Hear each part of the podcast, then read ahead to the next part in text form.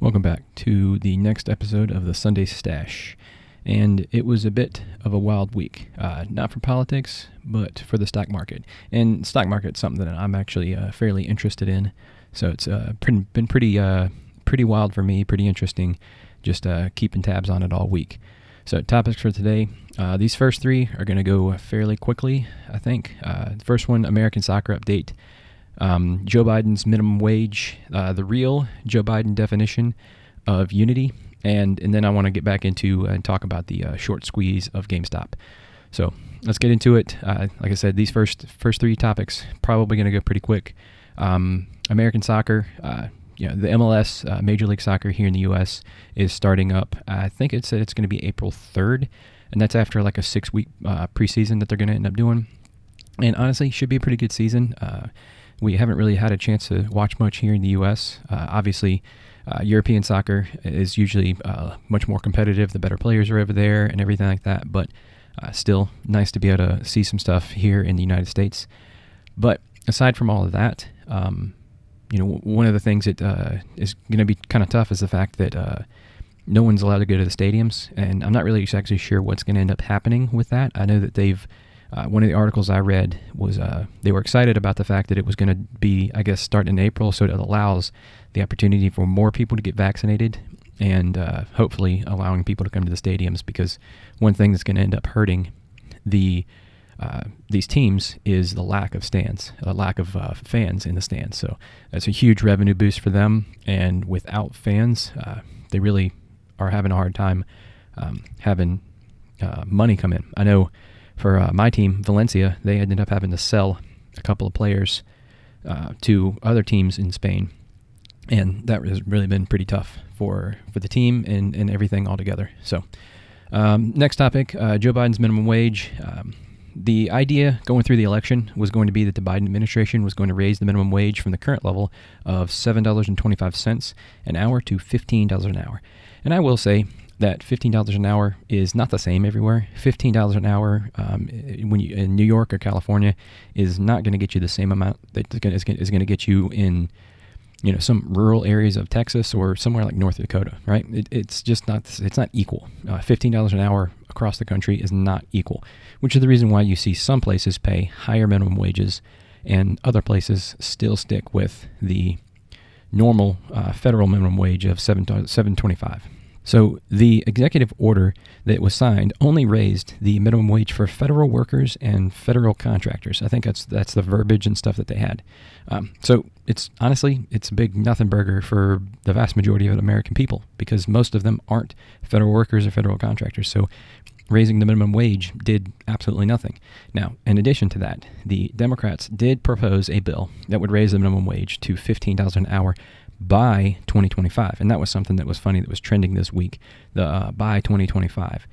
And realistically, uh, it, it's kind of, in my opinion, it feels like a slap in the face. It seems really disingenuous to set a plan that's, uh, you know, years out for something that you essentially got people to vote for you specifically because, you know, you were going to do that. So I just think that that's a bit of a disingenuous uh, bill. I know I know that that's the goal, raising minimum wage, and obviously inflation and all that kind of stuff has happened has happened over the last you know 10, 10 to 12 years since the last time the minimum wage was raised. But it's just a disingenuous thing to say okay we're going to start now and then we're going to end up passing it years from now. We're going to end up giving you $15 an hour years from now. Obviously raising the minimum wage from 725 to 15 is going to it is i think it's going to do harm to the economy. I mean at the end of the day the guy that the business owner you know those people are going to end up wanting to continue to make their profits. So you know having to pay more having to either pay people more is either going to reduce the number of people that they have which ends up reducing uh, increasing the amount of work that each individual has or they're going to end up increasing the price of things. It will affect things. I think that maybe fifteen dollars, uh, getting up to fifteen dollars over the next five years is is or four years is actually not a bad idea, but it is um, it is going to be tough. I think there's going to be some un, unseen uh, effects of the economy. So then the the third topic here is the real meaning of unity. Um, so in, in in one of the Joe Biden's addresses to the nation, uh, and it was on Monday, he took a question from uh, the press and they asked something about unity and everything. And at one point, he said, and I'm uh, I, quoted this because I actually went back and, and looked at it. Said, if you pass a piece of legislation that breaks down on party lines, but it gets passed, that doesn't mean there wasn't unity. It means that it wasn't bipartisan. I would prefer these things to be bipartisan because I'm trying to generate some consensus and take some of the vitriol out of all of this. End quote. Now, I guess that's what he means by unity, right? Unity within the party, not unity with the other party. And I think that that speaks volumes to everything that is going on, right? It's not unity with the Republican Party or with people that think differently than you. It's unity w- amongst yourselves, right? And that's what, essentially what he said. If you pass a piece of legislation that breaks down on party lines, but it gets passed, that means there wasn't. That means that doesn't mean there wasn't unity. And what and what the way I take that is he's saying as long as we have, as long as we have fifty one percent of the vote, and we're all unified, then we have unity. Uh, I could be wrong, but that's what it sounds to me as as what's happening. And you know, in addition to that, um, you know, unity as Americans was never the real solution to the problem, right? And and that kind of puts me into this other idea that you know unity will not ever happen as long as Joe Biden continues to use basically rule by executive order. Um, you know, and so according to CNN, Joe Biden has signed 42 executive orders since taking office. Now he was inaugurated, I think it was the 21st. Um, so it wasn't all that long ago, or the 20th. It wasn't all that long ago that he ended up taking office. 42 executive orders, you know, and that's the reason why I call him the dictator in chief. Now, that's not to say that other um, presidents haven't used executive orders because they have. Now, what I'm going to do is I'm going to go through a list of the last uh, last eight presidents and uh, give a give a, a, number of how many executive orders they have signed in their first week of taking office. This is the first week. So Joe Biden did 22, Trump did four, Obama did five, Bush did zero, Clinton did two, uh, Bush the father did one, Reagan did zero, and Carter did one. Now, and I think that kind of tells you everything you need to know, right? Joe Biden is ruling based on executive order. 22 in the first week. So now that doesn't necessarily compare to the overall of the presidency, right? So we'll start from the bottom there. Uh, Carter, overall, he served four years and he did 320. Uh, Reagan, uh, he did 308. Uh, Bush, he did 166 in four years. Clinton did 364. Uh, Bush, uh, the son, he did 291. Obama did 276. That was in eight years. Trump did 220. And um, at this pace, Biden's going to be set to do an absolute shit ton of them. So, you know, 22 and 22 in a week. Um, you know, it's just it's a lot. So it's just something to think about as we move forward um, with all of these. You know, the fact that you know Congress and the Senate they they don't really get much done. Um, so the only choice uh, that the president has to, to live up to the vision of the country that he has made, you know, the things that he ran on, is to sign executive orders. And I think that's a bad direction that we're headed in. And just doing executive orders doesn't really promote unity because an executive order is you signing it. It's just one side of the party making the decision as to what's happening. So it, it doesn't take into account anything else you know, especially if when you do that, you trash the previous administration while doing it. Now, I'm not blaming the Biden administration or Biden for doing this, right? At the end of the day, Trump was the one who came out and he basically blamed everything on Obama. Blamed everything on the Obama Obama administration and you know said they essentially were the reason for all the blame. You know, none of this actually promotes unity within the parties or within the American people. So, it's just kind of, in my opinion, kind of telling in the fact that they have uh, used this idea of, of unity and not really lived up to it. So that's all for that one. Move on to the next topic. the GameStop saga. Now, I already know that I did a video uh, about this the other day, but I wanted to cover some, some things in a little bit more detail and I guess maybe with a little less emotion. Um, so don't get me wrong, uh, you know, all this stuff really still does piss me off. But uh, it's mainly the fact that the people got locked out of their accounts, uh, locked out of the trading, and it just so happened to be when Wall Street was, you know, completely getting cleaned out, and, and that's the part that really kind of drives me crazy. Like, I, I, you know, I lost some money this week, and I don't know if it has to do with this or if it's overall uh, health of the market, but. Um, you know, it, it, was definitely fun to watch everything that was going on. Um, you know what the uh, brokerage firms did, uh, honestly, they very, very well may have been the right thing to have done. And, you know, it's something to remember that uh, many of these investors don't really understand the complexities of the market and the inner workings of Wall Street.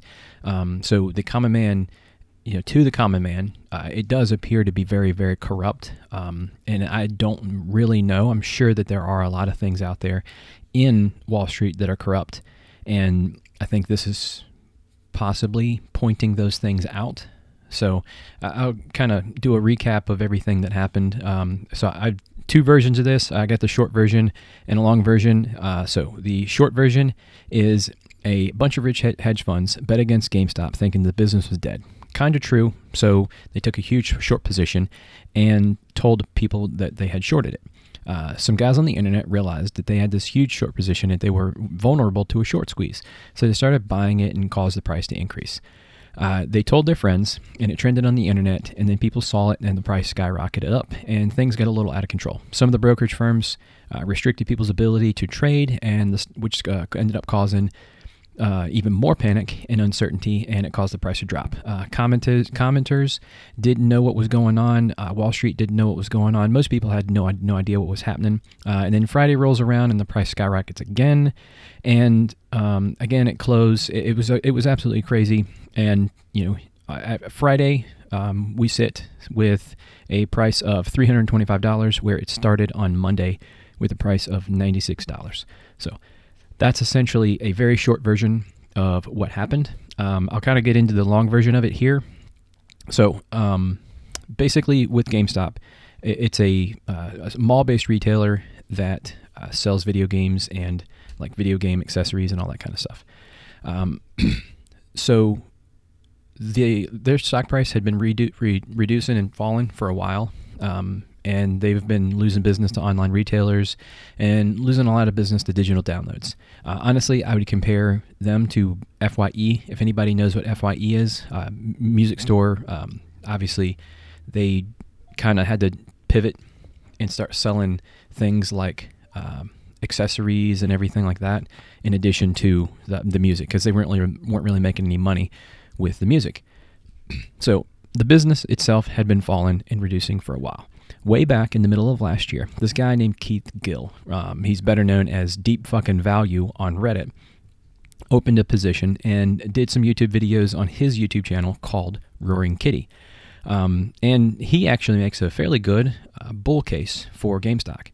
In August of 2020, Ryan Cohen, he is the founder of Chewy, acquired a very large stake in GameStop. And he wanted to change the focus to digital sales, vice the physical stores. Um, early January of 2021, Ryan Cohen joins the board and along, along with two of his friends, I guess, or, or colleagues, in an effort to change the company more rapidly. Um, you know, the price movement uh, price movement didn't technically start until the big price move. It didn't start until this past week. Um, you know, back in August, the it was four dollars a share when Ryan Cohen took his stake. And once that happened, the company, the, the price started to rise. Uh, through September, October, November, and December, it rose to about $20 a share, which is a pretty good, um, pretty good investment. Then on January 11th, it started to take traction on with Wall Street bets. When I say traction, I'm talking about a lot more people talking about it and everything. They noticed, and they noticed that there was this huge short, short position. Um, the the guy um, Keith Gill, he'd actually noticed that there was a huge short, short position a while back as well, and didn't understand why someone had taken this thing. But they took this huge short position, and it, I'm talking massive, uh, 140% shorted. It was the most shorted uh, stock on the market. When the volume shoots through through the roof, um, as well as the price, and it exploded up to forty dollars. Um, over the following three days from that, uh, the price levels off a little bit, and Citron Research actually released a video talking about how they valued the company at twenty dollars, and um, how they were taking they had taken a short position. There's also another hedge fund called Melvin Capital that had a huge short position as well. And I'll actually play a video of Andrew Left talking about his short position. Hey, this is Andrew Left at Citron Research, giving you five reasons why GameStop is going to $20. Uh, I've never seen such an exchange of ideas and people so angry about someone showing the other side of a trade. And not just saying a company that, let's just say, is supposed to make the world a better place, uh, maybe a Tesla or security problems or COVID. This is a failing mall-based retailer. So the amount of people who are so passionate about putting GameStop higher, not based on any fundamentals, it just shows the natural state of the market right now. Or as Seth Klarman said today, a bunch of frogs in a pot of boiling water. So let's just get right to the five reasons why we believe it's going back to 20. Number one is the elephant in the room, most obvious, how people believe we are in the middle of a short squeeze. Number two, numbers don't lie. Number three, valuations matter. This is not Tesla. This is not a company with a blue sky. This is a retailer. You must look at valuations. Number four, Know who's on the other side of the trade.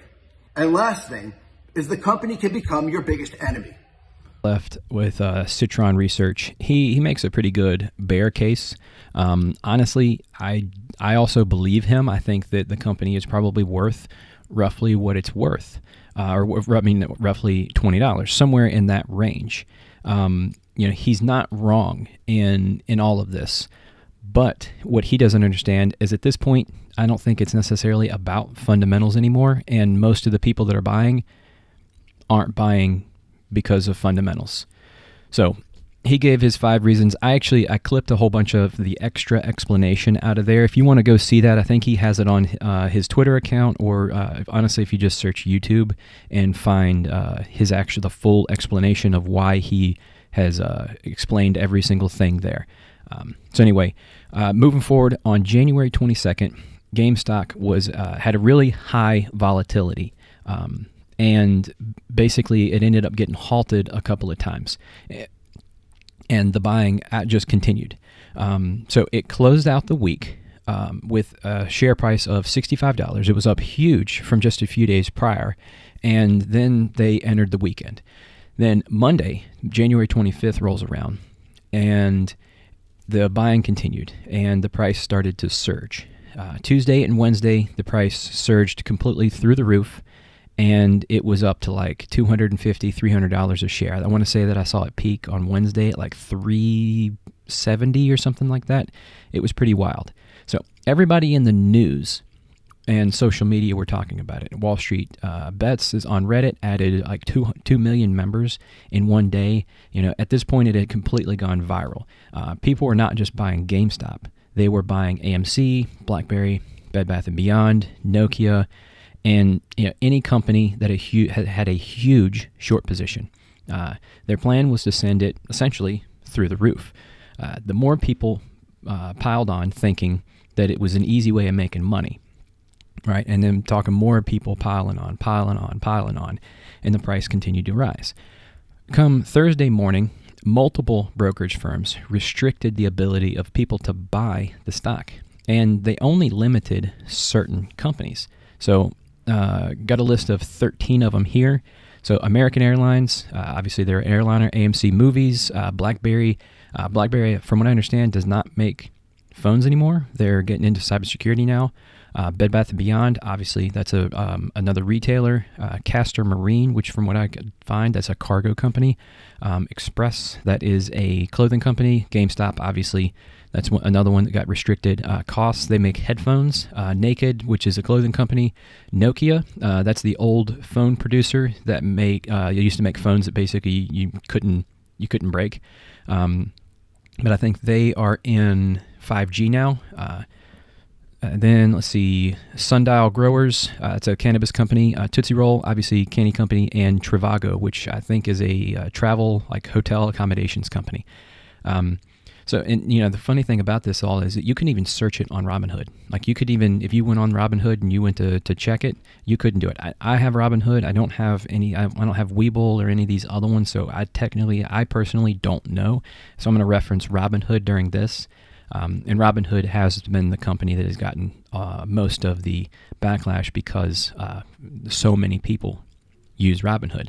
Now, in my last video, I actually had mentioned that I use E-Trade as well, and you know, in using E-Trade, um, I was actually able to search everything. I was able to search up GameStop. I was able to search up BlackBerry, uh, any all those companies, and I actually was able to buy. I didn't buy, but I was I could have if I wanted to. And obviously, looking at where the stock price is now, I'm kind of kicking myself. But I had money invested in other things, and I didn't want to liquidate those positions to then buy on something honestly that was pure speculation.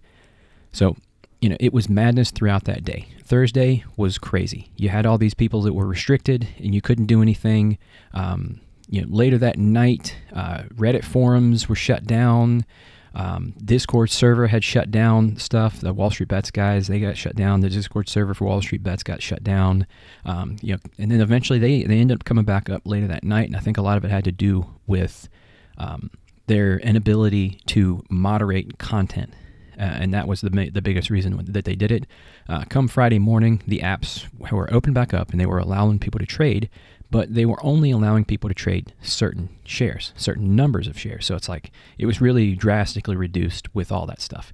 Now, essentially on Friday, uh, as people were able to buy again, the price skyrocketed again, and we closed out the week at $325 a share. And I think it's held somewhat stable right there in post market trading. I want to say that I saw maybe it had gone down at most $15 a share or something like that in post market trading. So I think it's going to stay stable um, at that point for at least the at least till Monday morning when everybody starts to go crazy again. So that's essentially what had happened. Um, you know, and now I, I kind of want to do, want to get into a, a, I guess a little explanation as to what short selling is, and which is the thing that essentially caused this. Uh, so there are two ways to make money in the market uh, when stocks go up and then when stocks go down. There are also options, and options do work kind of differently, but you you know make money if stocks go up and stocks and stocks go down. So stocks going up is the normal way, right? So if you buy uh, a share for $100 and the price increases to $130, you make $30 if you sell it. Um, if you buy for $100 and the price decreases to $70, you lose $30 if you sell. Now, this is the normal way of making money, and you essentially have unlimited gain and a limited loss. Meaning, if the price goes from $100 to $10,000 or a million dollars, you could make as much money as possible. But if the price drops from $100 to zero, the maximum amount that you can lose is zero. I mean, is $100, is what you put in. Now, this is the normal way that people invest. Um, over time, prices grow, and that's essentially how, how this stuff goes. It's pretty simple, it's cut and dry, it makes pretty, pretty much makes sense to everybody. Now, the opposite of that is shorting a stock. Now, this is betting that the stock will fall. To make money, you borrow a share from your broker and you sell that on the market for $100. So now you're sitting here with $100 in your hand. A few weeks go by and the price has dropped. You are correct.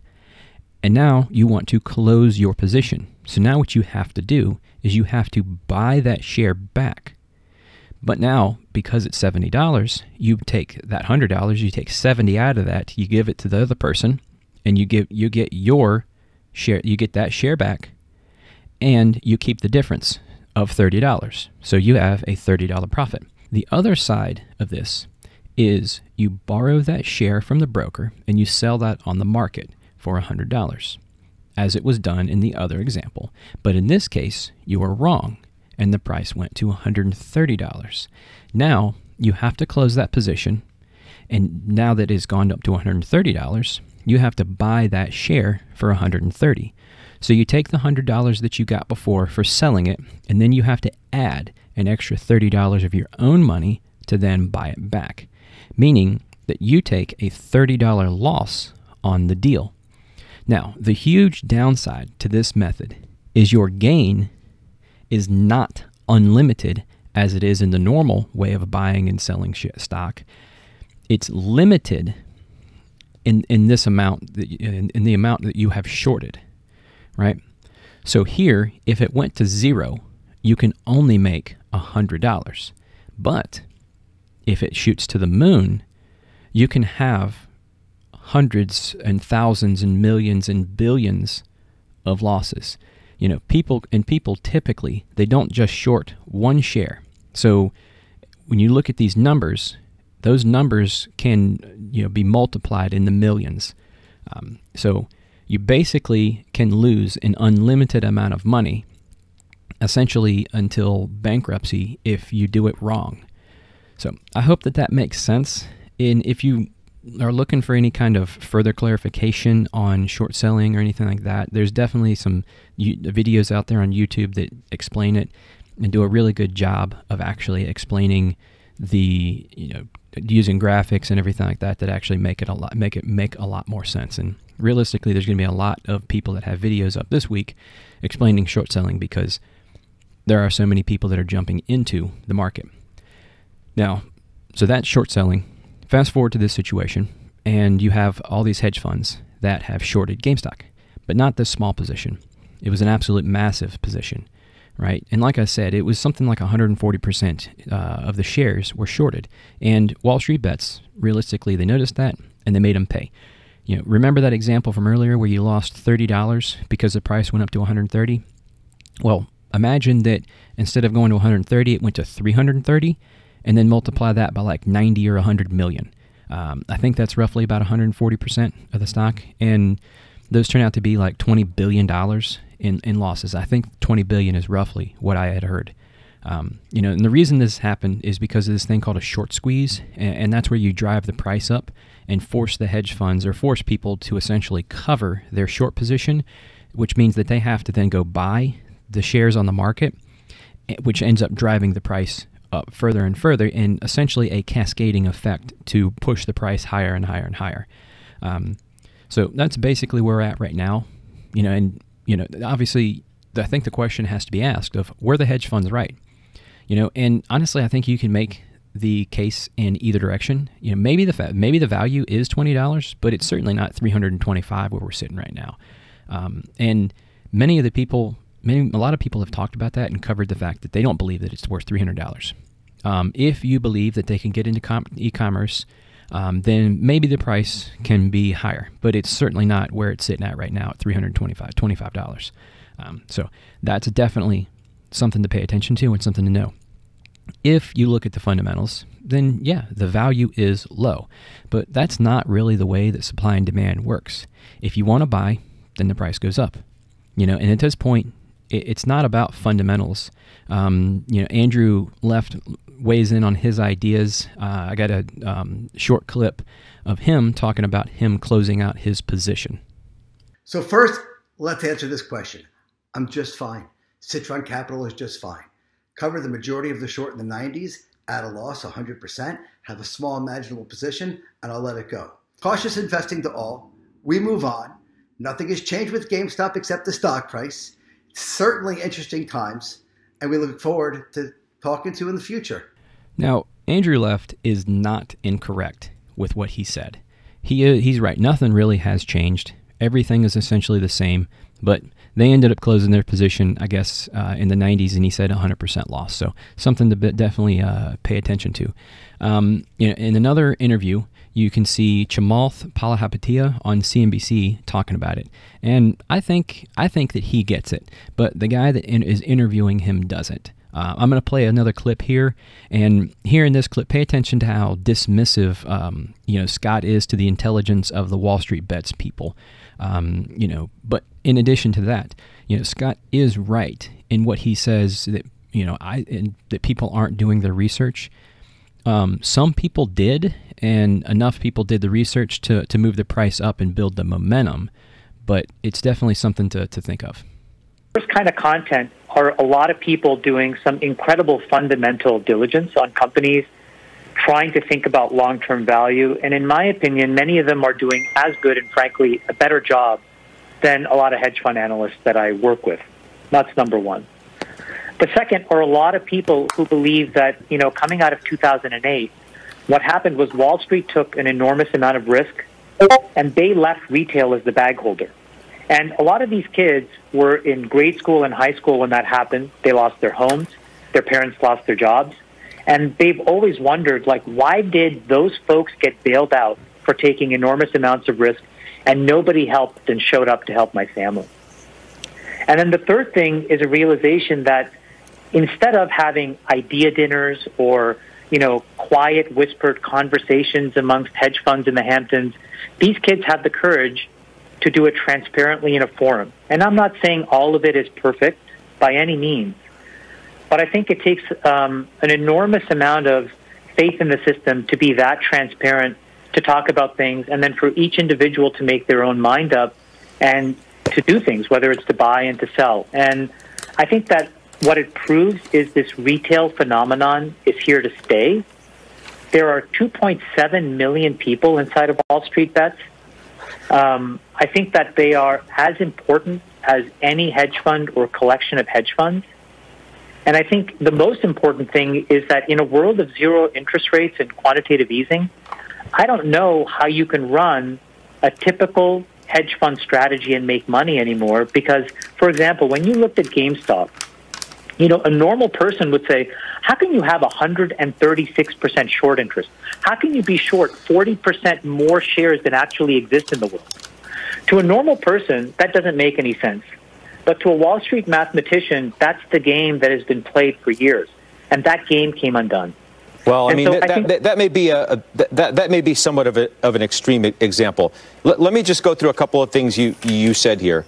Um, I have a hard time believing. I mean, you suggested that there's, you know, a good amount of fundamental research going on underneath the GameStop Reddit situation. Do, do you truly believe that? That there's actual you fundamental know, I, research? I, Not to yeah, disparage I, in any way the, the people who are actually making these you, trades, you, but this are. seems to be momentum rather than no, a deep come, fundamental okay. analysis.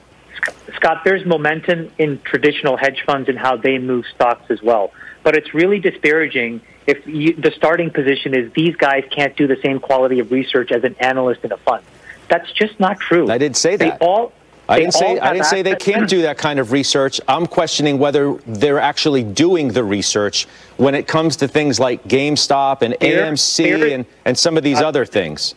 There's a distribution. And obviously at one end there are fundamental analysts but on the other end, there are momentum traders that follow trends. But by the way, the dirty little secret of Wall Street is that exists in hedge fund land. The reason why this GameStop trade has caused so much pain is because at the top of the pecking order was Melvin Capital. Those guys were incredible stock pickers. They are incredible fundamental modelers of companies.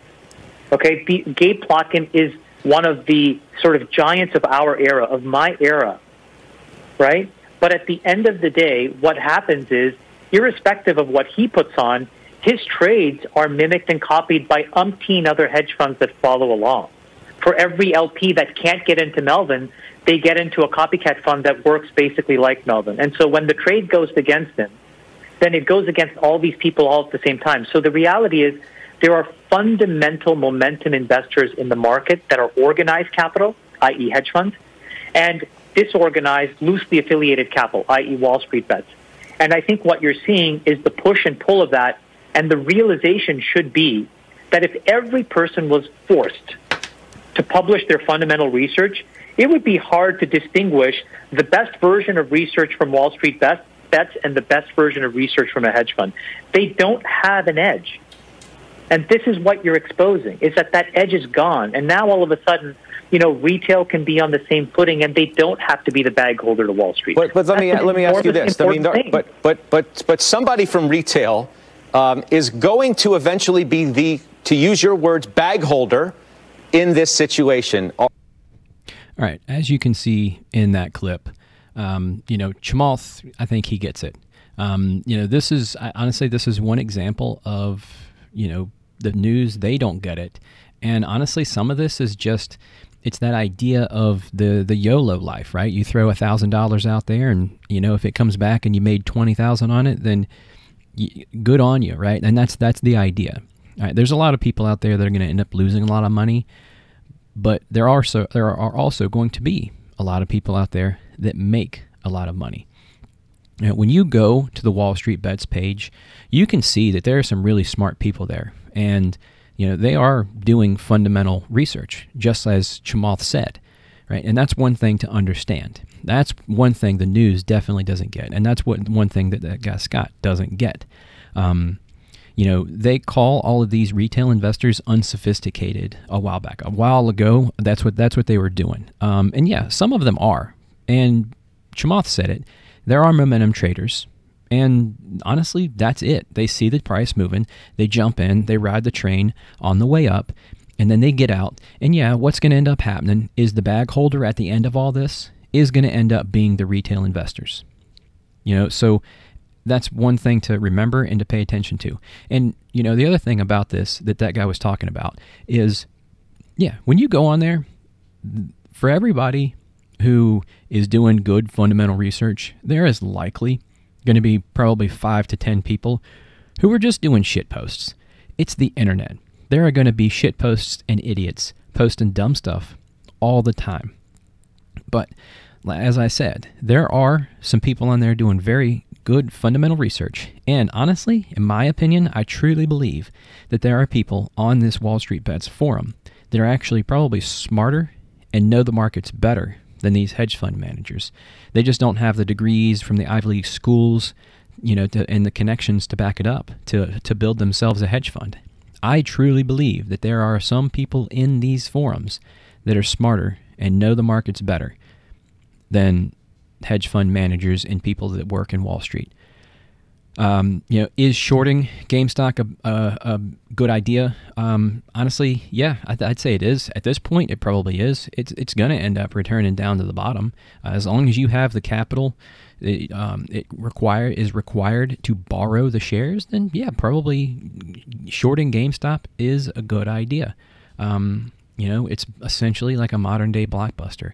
Uh, physical stores are kind of going away in the world of online downloads and everything like that. The the short honestly is a good choice. You know, but never underestimate the internet, meme culture, and people sitting at home with really not nothing else to do than to research stocks, play on the internet, and create memes. Honestly, you know, none of this really makes any sense. So, you know, at this point, I think that some of the people don't really care if the stock falls down to $20 a share. They're here for the ride. Uh, they're staying in in it and they don't care about losing the money because the common man is always the one that's left holding the bag. You know, and, and Scott's right on that. The common man will be the one holding the bag. Um, you know, that's how it's been and that's how it's going to be from here. Uh, it is true that there are a lot of these people that do not understand the markets and you know they'll be the one they'll be the last ones that end up getting out of this trade out of all the people um, that i've heard in, in, the news they do have that fair point of you know the retail investor the little guy they're going to be the ones that are left holding the bag once all this is done so um, I want to play a couple extra clips here. Uh, I got one right now uh, for it's Jim Cramer, and he's talking to um, somebody on CNBC um, about market manipulation and whether or not this fits into a market manipulation. For what Wall Street Bets, which is really driving this, what they've done, that's a site on Reddit. What they've done is target large short positions. Now, they have not targeted small short positions. GameStop was 148% short. They went after uh, Best Buy this morning because that's 67% short. They're obviously, uh, uh, by the way, BlackBerry's not. They just happen to, happen to be a big favorite. Palantir, we don't know where they're doing. But not, I actually think, uh, Herb, that they're smarter than we think.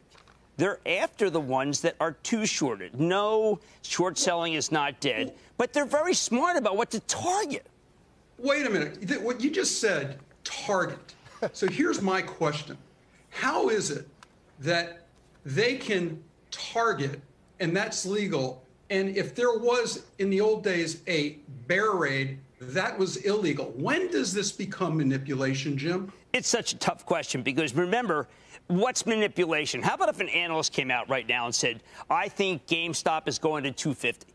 Would we give that uh, person a pass? Yes, because of the very First different. Amendment. Very, no, very, no, very, listen to me. Different. It's First Amendment protection versus the idea of a group getting together to bust the shorts. But if the group is not a real group, it's just a lot of people who love it, it's going to be very hard for the U.S. Attorney to do anything, Herb what is it, the SEC? They're not. They, what kind of case do they have? We like the stock. We like the stock. I mean, that's that's the kid where Ryan Cohen got so, in. He bought 15% at $8. He's on the board. We like the stock. How is that bad? Or do you think that they're concentrated and doing some sort of manipulation if they say they like the stock?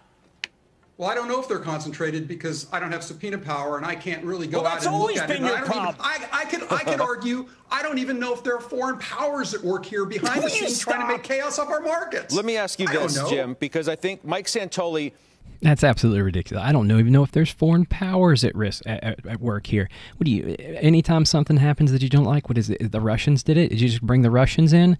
Just get out of here with this guy. This guy's an idiot. You know, he's just I just talking to stupid. Anyway, um, you know, Jim Cramer. So anyway, Jim Cramer on there, he's talking about this. Right? Is it market manipulation? Right? Are they targeting everything? Right? And honestly, I agree with him. It's it is, I would say, that it's protected by the First Amendment. What kind of case would you be able to say, right? I mean, if you bought into something because the stock was moving up, I mean, that happens, right? If an analyst comes out and says, hey, I give a new price target to Tesla, right, and then people pour in, is that market manipulation or not? Right? Are we, are we doing any research into seeing anything like that? What about Congress? Congress is Congress? Are they going to? Are we going to do anything to those three um, senators or whoever the hell it was that was uh, what appeared to be, um, you know, insider trading? Right? I mean, is any of that manipulation? It, you know, honestly, I I don't I don't agree with that. Uh, short sellers, right? Um, I showed a clip earlier from Andrew Left talking about his position, why he believes that GameStop is not worth $325 a share. Right? Is that market manipulation? Is it you know none of this stuff is anybody talking about it manipulation?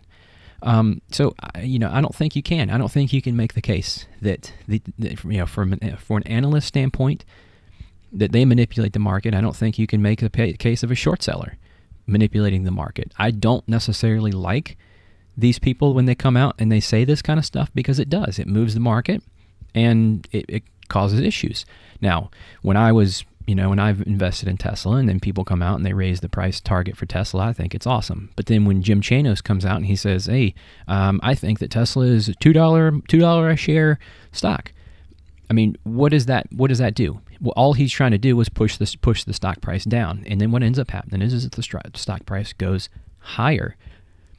Uh, I don't, you know, what if a short seller comes out and and releases a short uh, their idea that the uh, position is short so that they can push the stock price lower to then buy in right? Is that manipulation? Um, I, honestly these are questions that need to be asked i guess but it is. I think it's protected by the first amendment. And then obviously like I said before, you get this guy talking about foreign powers and, and everything. It's absolutely ridiculous to bring up something like that, which is the reason why Jim Cramer f- waved his hand at him. Is like, get the hell out of here. You know, I don't even know why you would bring up something like that. That's stupid. Um, so anyway, uh, I got another clip here. It's this is the CEO of the Nasdaq giving her two cents on, uh, I guess it would be regulation and, and what's going on. You are benefiting from the interest, the retail interest in investing. And, and where I'm going with this is, is uh, is GameStop, some of the other things that, that we're seeing in, in, in different areas of the market, whether it's IPO uh, speculation as well, that some of these uh, new issues that have doubled or tripled uh, right after coming public. You are there to uh, to benefit from that, but is it healthy, Adena? What, what do you What's your feeling on what we're seeing right now? Well, we definitely have seen a significant increase in retail participation in the markets throughout the year, both in equities and in options. I think that when we look at the role of the exchanges, our role is to match the buyers and sellers and to provide a, a proper and accurate reflection of supply and demand in a stock or an option at any given period. I think when we look at our larger role as a self regulatory organization, we also really do focus on making sure that the activity in the market is legitimate activity and that, that if there is any sort of manipulation going on, that we root it out and we uh, eliminate it from the market. So that is a that is also part of our role. I think when it comes to some of the, the, the, the latest activities that we've seen, um, I'm not going to comment on any particular listings, particularly those that are not listed on our exchange. But I think that in general, when we evaluate how we would manage through a situation where you see a significant run up in a stock that's not based on news, that's not based on fundamentals, what we do is we do have technology that evaluates um, social media chatter and if we see a, a, significant rise in the chatter on social media channels, and then we also match that up against unusual trading activity, we will potentially halt that stock to allow ourselves to investigate the situation, to be able to engage with the company, and to give investors a chance to recalibrate their positions. And then if we do think or, or uh, contemplate that there may be some manipulation, we then engage with FINRA and the SEC to evaluate and investigate that. I'm just wondering what you would propose if you were a regulator at this point. So, and you mentioned social media and the way these some of these things get started. So, you've got a, a and once again, GameStop, GME. Um, it may not be listed uh, with you, but you have someone in, on Reddit on this popular site saying, "I'm not selling until it gets to at least a thousand, a thousand plus." So uh, we know what the what the underlying business of GameStop is. So, how would you describe that? How what would you suggest is would be a, a uh, action that uh, that someone that uh, a regulator that might think uh, that, that this has gotten out of hand, what, what would you do? What would you suggest happens well, here? Well, I think first I would give some advice to investors that if you think it's too good to be true, it likely is. so I think that also focusing on fundamentals and at least understanding the underpinnings of a company's performance as you're making an investment decision, I think is also an important element of of what an investor um, should be considering as they're making their decisions in the markets. But then at the same time, you are correct that regulators also have to consider the latest technology that's being used um, to to uh, spread information about companies. And you know, there is something called a pump and dump scheme that has been um, a level, a type of manipulation that's occurred in the markets for a long time. But the fact is, that's a key um, element of manipulation that we try to root out, and then we we do uh, collaborate with FINRA and the SEC to to identify, evaluate, and investigate pump and dump schemes. The question is whether or not this social media activity qualifies in that regard, or whether the regulators kind of have to catch up with the technology that's now available. So those are the types of things that I think that we'll all be evaluating um, as we go forward, but recognizing also that it is important for investors to educate themselves to make sure that they understand the nature of the markets and to focus in on the fundamentals of the of the stocks that they're choosing to invest in. In my opinion, uh, that's disgusting right? I don't know if you noticed and paid attention to the fact that that guy seemed to be fidgeting around in his chair the whole time. You know, he's having a hard time getting his word out, and he seems like he's a bit nervous and worried. Um, so maybe I don't know. Maybe he's uh, maybe he's short GameStop. Um, I don't know. But anyway, uh, I think it's I think it's ridiculous that they're they're talking about adding extra regulation. Oh, uh, you know, now that now that new technology is available and everything, and we're getting fucking smoked in the market. Um, oh, I guess we're gonna we're gonna have to, uh, to regulate and see what happens. See how we can uh, keep people keep these you know keep these degenerates down uh, down where they belong and and you know and not taking advantage of us. I, I think that's absolutely absolutely disgusting. I got another clip here. Uh, this is the uh, Massachusetts State Secretary of the Commonwealth or something like that, and he's talking about uh, more regulation as well.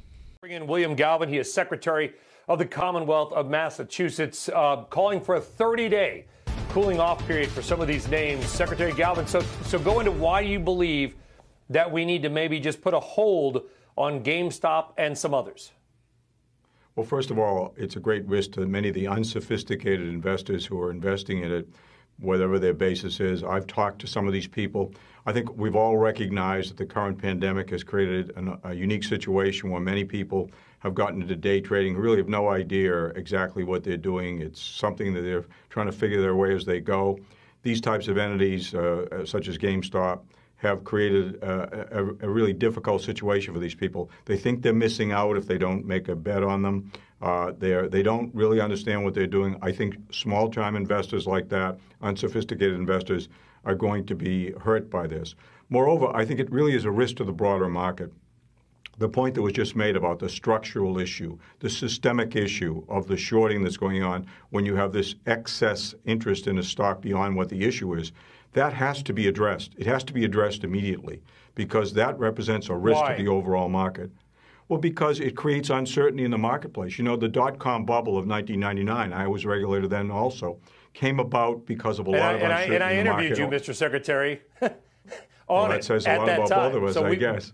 But my, my Yeah, point I is, don't know is if it's good or not, but, but the point. Go ahead. It's a risk to the marketplace.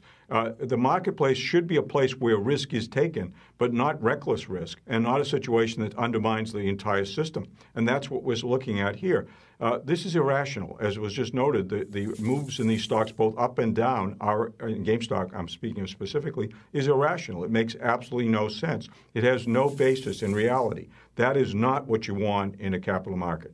They shouldn't. Uh, and that's why, at, at, this point, we have a new administration coming in, and hopefully the, re- the national regulator will take action. I believe they will. But in the short run, I think it's certainly within the power of, of the marketplace itself, in this case, to, to suspend start, to suspend it. They shouldn't be providing a forum for this type of activity because it's dangerous not only to the investors, but it's dangerous to the marketplace. So yeah, um, guy calls for a 30 day cooling off period.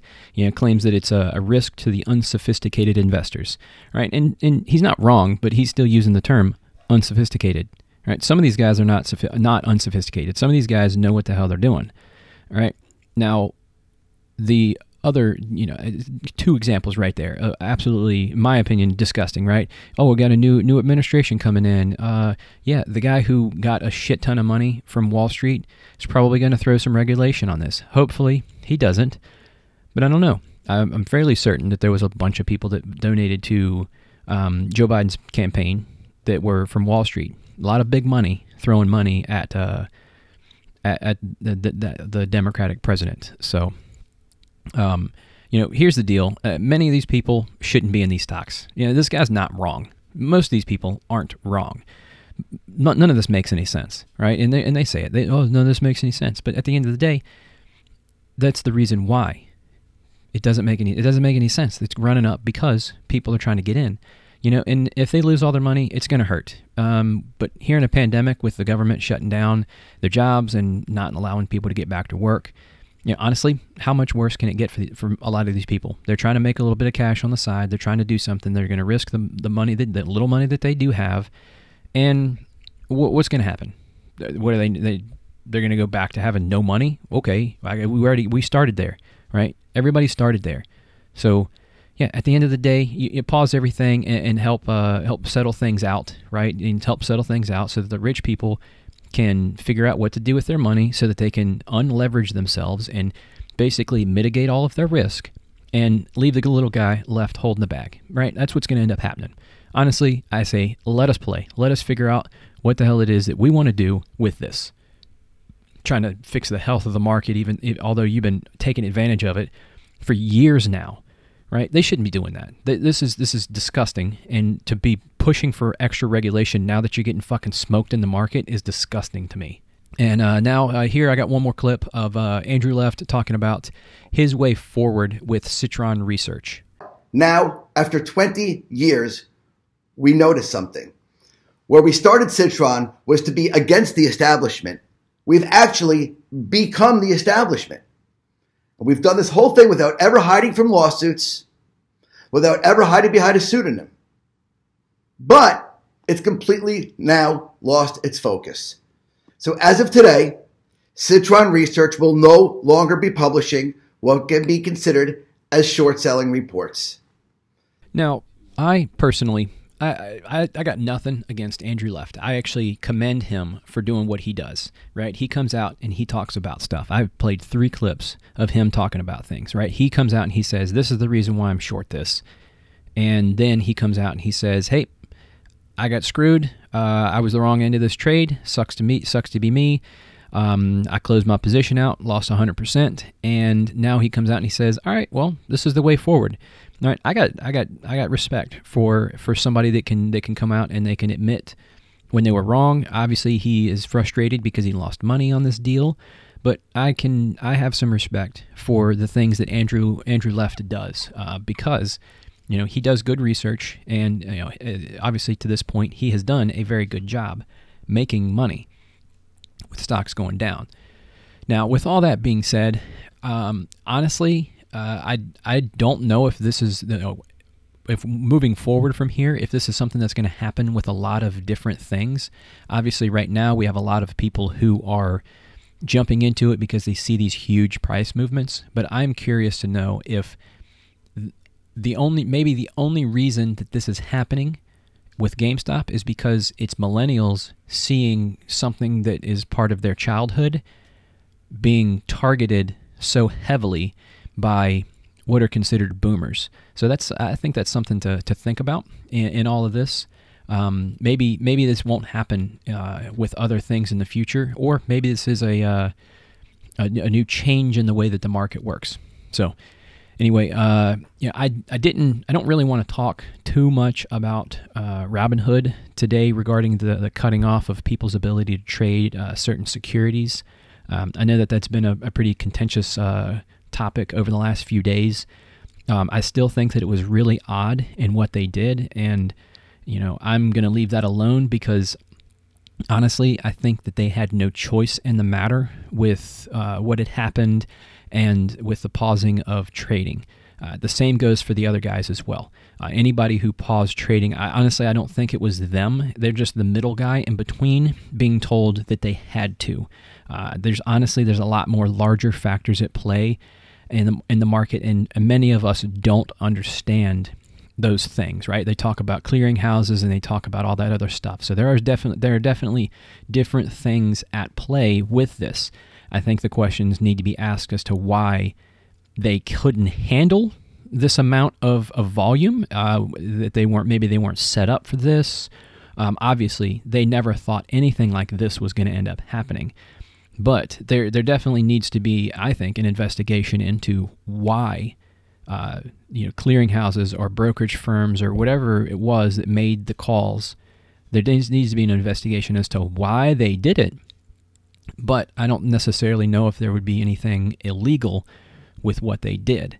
Now, with all of that being said, I do think a lot of these Robinhood traders do operate on margin, right? And, and margin is basically when you're trading using the brokerage's money, you're essentially trading with someone else's money. Uh, the margin requirement can be different for different brokers. It depends on what they, I guess, put out there. Um, and it allows you to leverage your money so that you have more money in your account to trade with. So if you have $2,000, and I think 2000 is the limit for uh, Robinhood.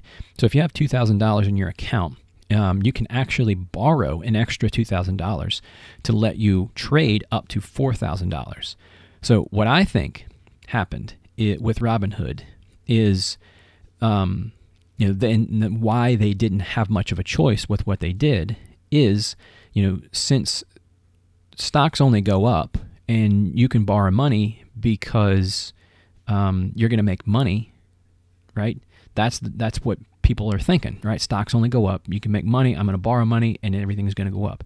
But stocks don't only go up, right? When they fall, there's this thing called, especially if you're buying on margin, there's a thing called uh, margin call or a, a cash call or something like that in which the broker tells you that you need to either add money to your account or they will force sell your position to protect them to protect themselves right? Because if you take a position of $4000 right you have $2000 you borrow $2000 you take a position and, it, and all of a sudden in three days it goes to zero or two days it goes to zero right then you basically you can't sell that for anything then you end up having to come up with the money to pay the brokerage back so what they do is they do this cash call or the margin call where they're where they force you essentially to either add cash to your account or they sell your position to protect themselves. So I think that's probably what ended up happening here.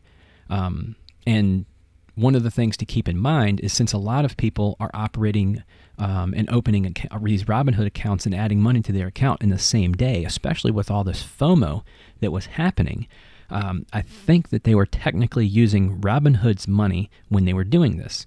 And you know, it takes time for all that stuff to clear.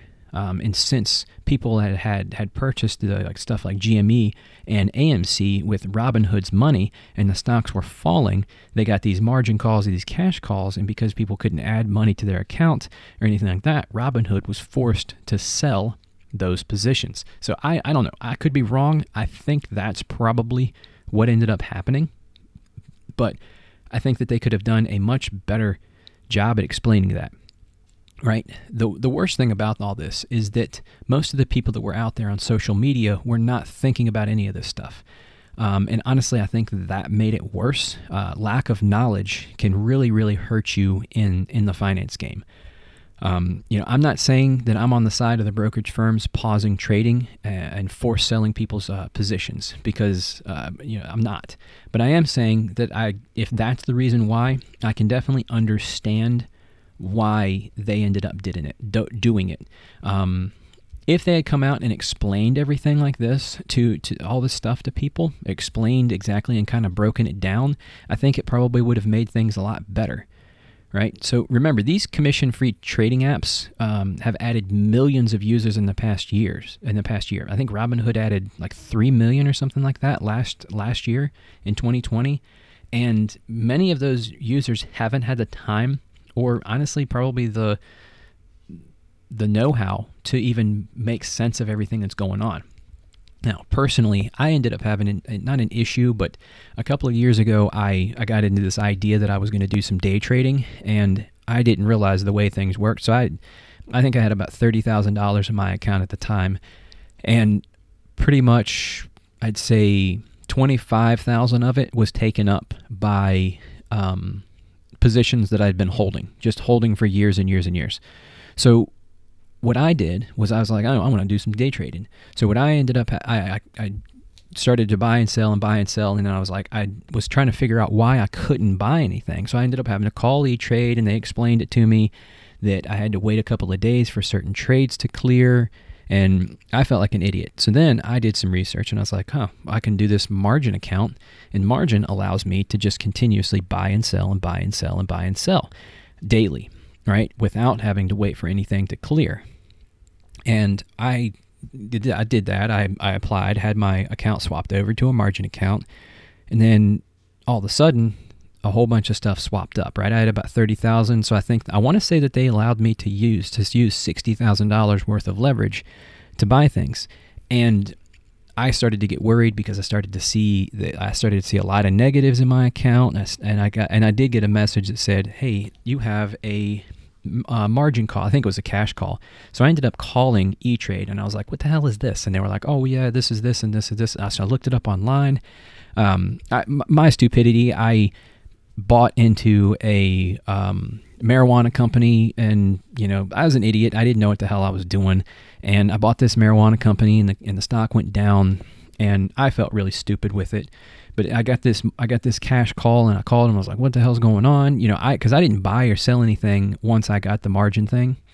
Um, I was just trying to wait and see what happened. I eventually swapped back over to a cash account because I was like, none of this shit makes any sense to me and I got really really worried that I was going to end up having to you know put a bunch of money because I had all of my money into uh, into that account. I, you know, minus like a little bit of savings, so everything was sitting in that account, and uh, yeah, it was pretty tough.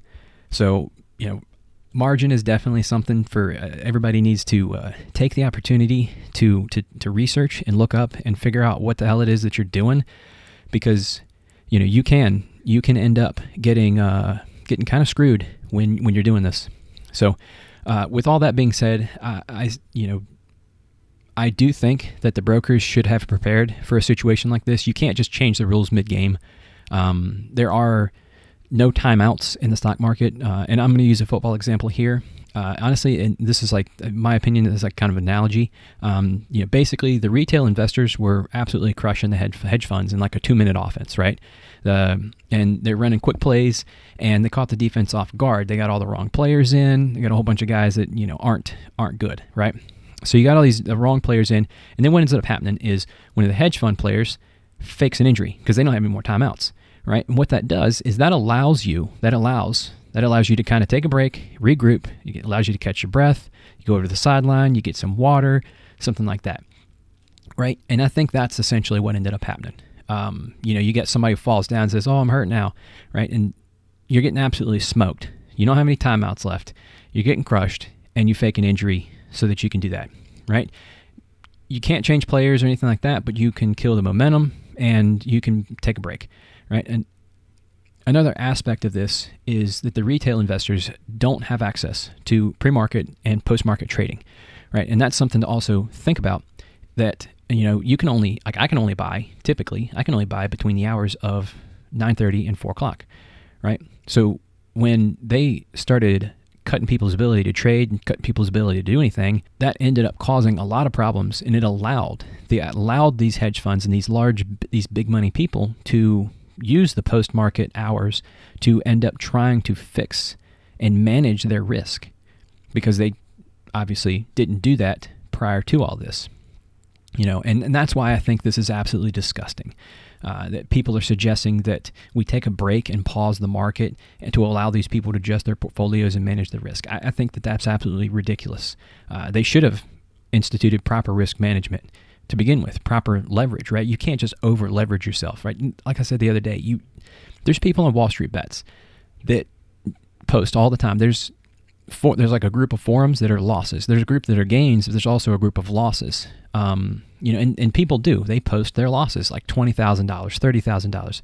The guy, deep fucking value. He lost like on Wednesday or Thursday when no one was allowed to trade. The guy lost like fifteen million dollars out of his account. Granted, he went from seven hundred thousand, I think, to fifty six million, to then down to like twenty million, and now he's back up really high. But it's just something to, to, to pay attention to and think of, right? Proper risk management, proper leverage, all that kind of stuff. You can't just pause the market. You can't just do this stuff.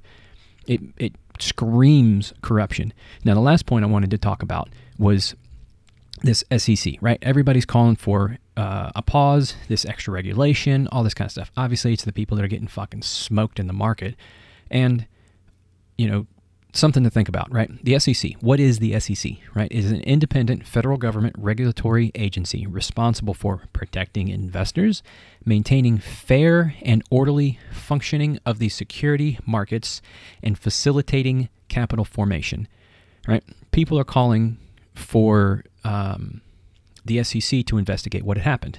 Uh, you know, the people that work at the SEC are different than the ones that were a couple of years ago, right back in the early 2000s and everything like that. But this is the same government agency that was unable to catch Bernie Madoff. Um, and if you don't know who Bernie Madoff is, he is the guy that orchestrated the world's largest Ponzi scheme in history. Right? He stole roughly $65 billion and the way he did that essentially was he offered a modest return, nothing crazy. Uh, I think it was like 10% or 10 or 12 or something like that. It wasn't very high. If it had been too high, people would have probably caught him. If it was too low, nobody would have wanted to, wanted to invest with him. And people trusted him, and he trusted that. You know, honestly, I'd say go go take a look at his story. Uh, look at how he did everything. He essentially stole all of this money, and he never made a single trade. Um, you know, all of his statements, everything that he gave to people was fake. Right? And I think anybody who was making good money with him probably just looked past that. And, you know, they never really called into question what was going on because, well, they were making money. Um, so anyway, I, I don't think there was very many people that even got in trouble for what had happened to him either. Um, which I find it hard to believe that he operated a $65 billion Ponzi scheme and like him and I think a handful of other people are the only ones that got caught. So anyway, uh, so the SEC did not catch Bernie Bernie Madoff. Now, with that being said, the SEC was actually told about him by this guy named Harry Markopolos. Um, I think he's he lives somewhere up in like Massachusetts or something like that, and he's a mathematician or something. And they actually, he actually told them multiple times, not just once, multiple times. You know, and my whole point to this is the fact that the SEC, um, you know, people are, are looking to the SEC to investigate this when the and Bernie Madoff was handed to them on a silver platter and they couldn't catch him. You know, and what about this situation makes you think that there's going to be anything different about these people, you know, possibly anybody on Wall Street scheming for any of this? So it's just, know, I don't think the SEC is going to be able to do anything to fix this situation or anything like that. I don't think they're, maybe they are, maybe they won't. Maybe there's so many eyes on this, but even that, Bernie Madoff was $65 billion. There's a ton of eyes on that. I think what you're going to see is the SEC will be forced to do this, forced to do something, um, because there are so many eyes and so many people involved in this, so many small retail investors that there's going to be so much pressure from the American people and, and everybody to to force their hand at something. So moving forward uh, from here, I think that there are going to be more short squeezes as time goes uh, for the, maybe the next few months. Uh, you know, uh, realistically, the large hedge fund hedge funds are not going to publish the fact that they're short on a particular stock since they're getting absolutely blitzed with these deals right now. Um, you know, and I, and I think it will change the way that people invest their money. Um, maybe a little respect will thrown to be thrown to the little guy um, doing the legit research and their due diligence on these Wall Street bets boards.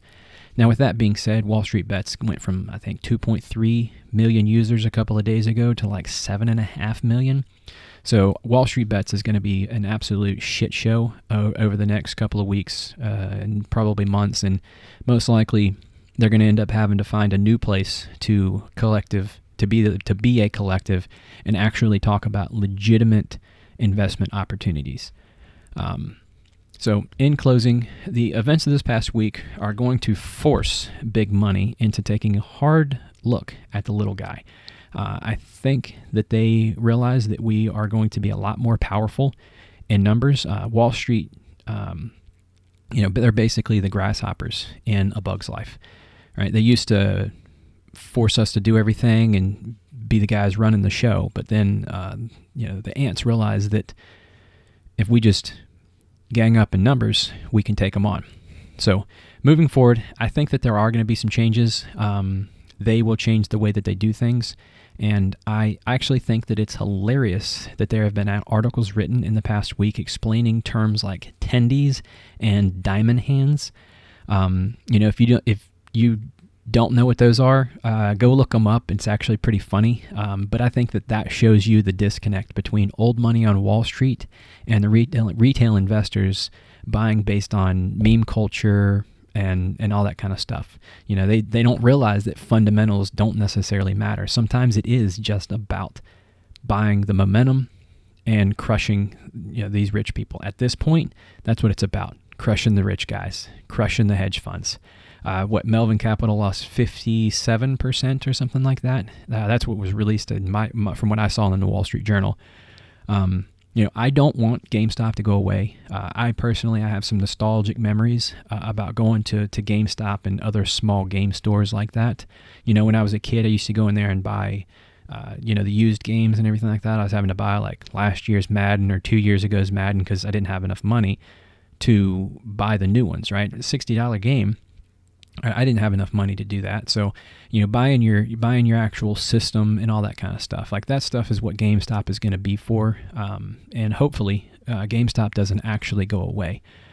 Uh, today, I'm in a, a, much better position to be able to buy, go and buy new games, but I still like to buy some of those older games and play some of that stuff. Um, you know, I realize that it's likely that the stock price will return to something reasonable. Uh, $325 is not reasonable at this point. Um, maybe in a couple of years, maybe later on or something like that. But $325 today, uh, as of January 31st, uh, 2021, uh, $325 is definitely not a reasonable stock price for GameStop. Um, you know, I hope that there are not a lot of people out there left holding uh, the empty bag uh, and that got caught up in this hype. I have a feeling that that's going what's going to end up happening. Um, I do think that this next week is going to be pretty crazy with this. Um, I feel like there's a lot of people that are going to continue to go that don't believe that places like Melvin Capital uh, closed out their position. I, I do believe that there are some people out there that do not think that the the short interest is is gone. Um, I want to say, as of Thursday or Friday, the short interest was still extremely high in this stuff. So I think people are going to continue to hold and they're going to continue to buy and everything. If you go to Wall Street Bets, everybody keeps uh, putting rockets and everything like there uh, on, on their uh, on their posts and everything like that. So um, we'll see what happens this coming week. I think it's going to be a pretty crazy week uh, again with the stock market, and uh, we'll see if there's uh, any more pauses to um, everything that's happening. So, in, in, light of the events this week, I think I actually might take a trip over to the local GameStop and uh, make a purchase. Um, we'll see. so it's it's snowing here where I'm at, so I don't know if that's going to happen, but I might uh, might take the risk and get in my car, maybe help uh, help GameStop stay around for a little bit longer. So that's all I have for today, and uh, be sure to like, share, comment, and subscribe.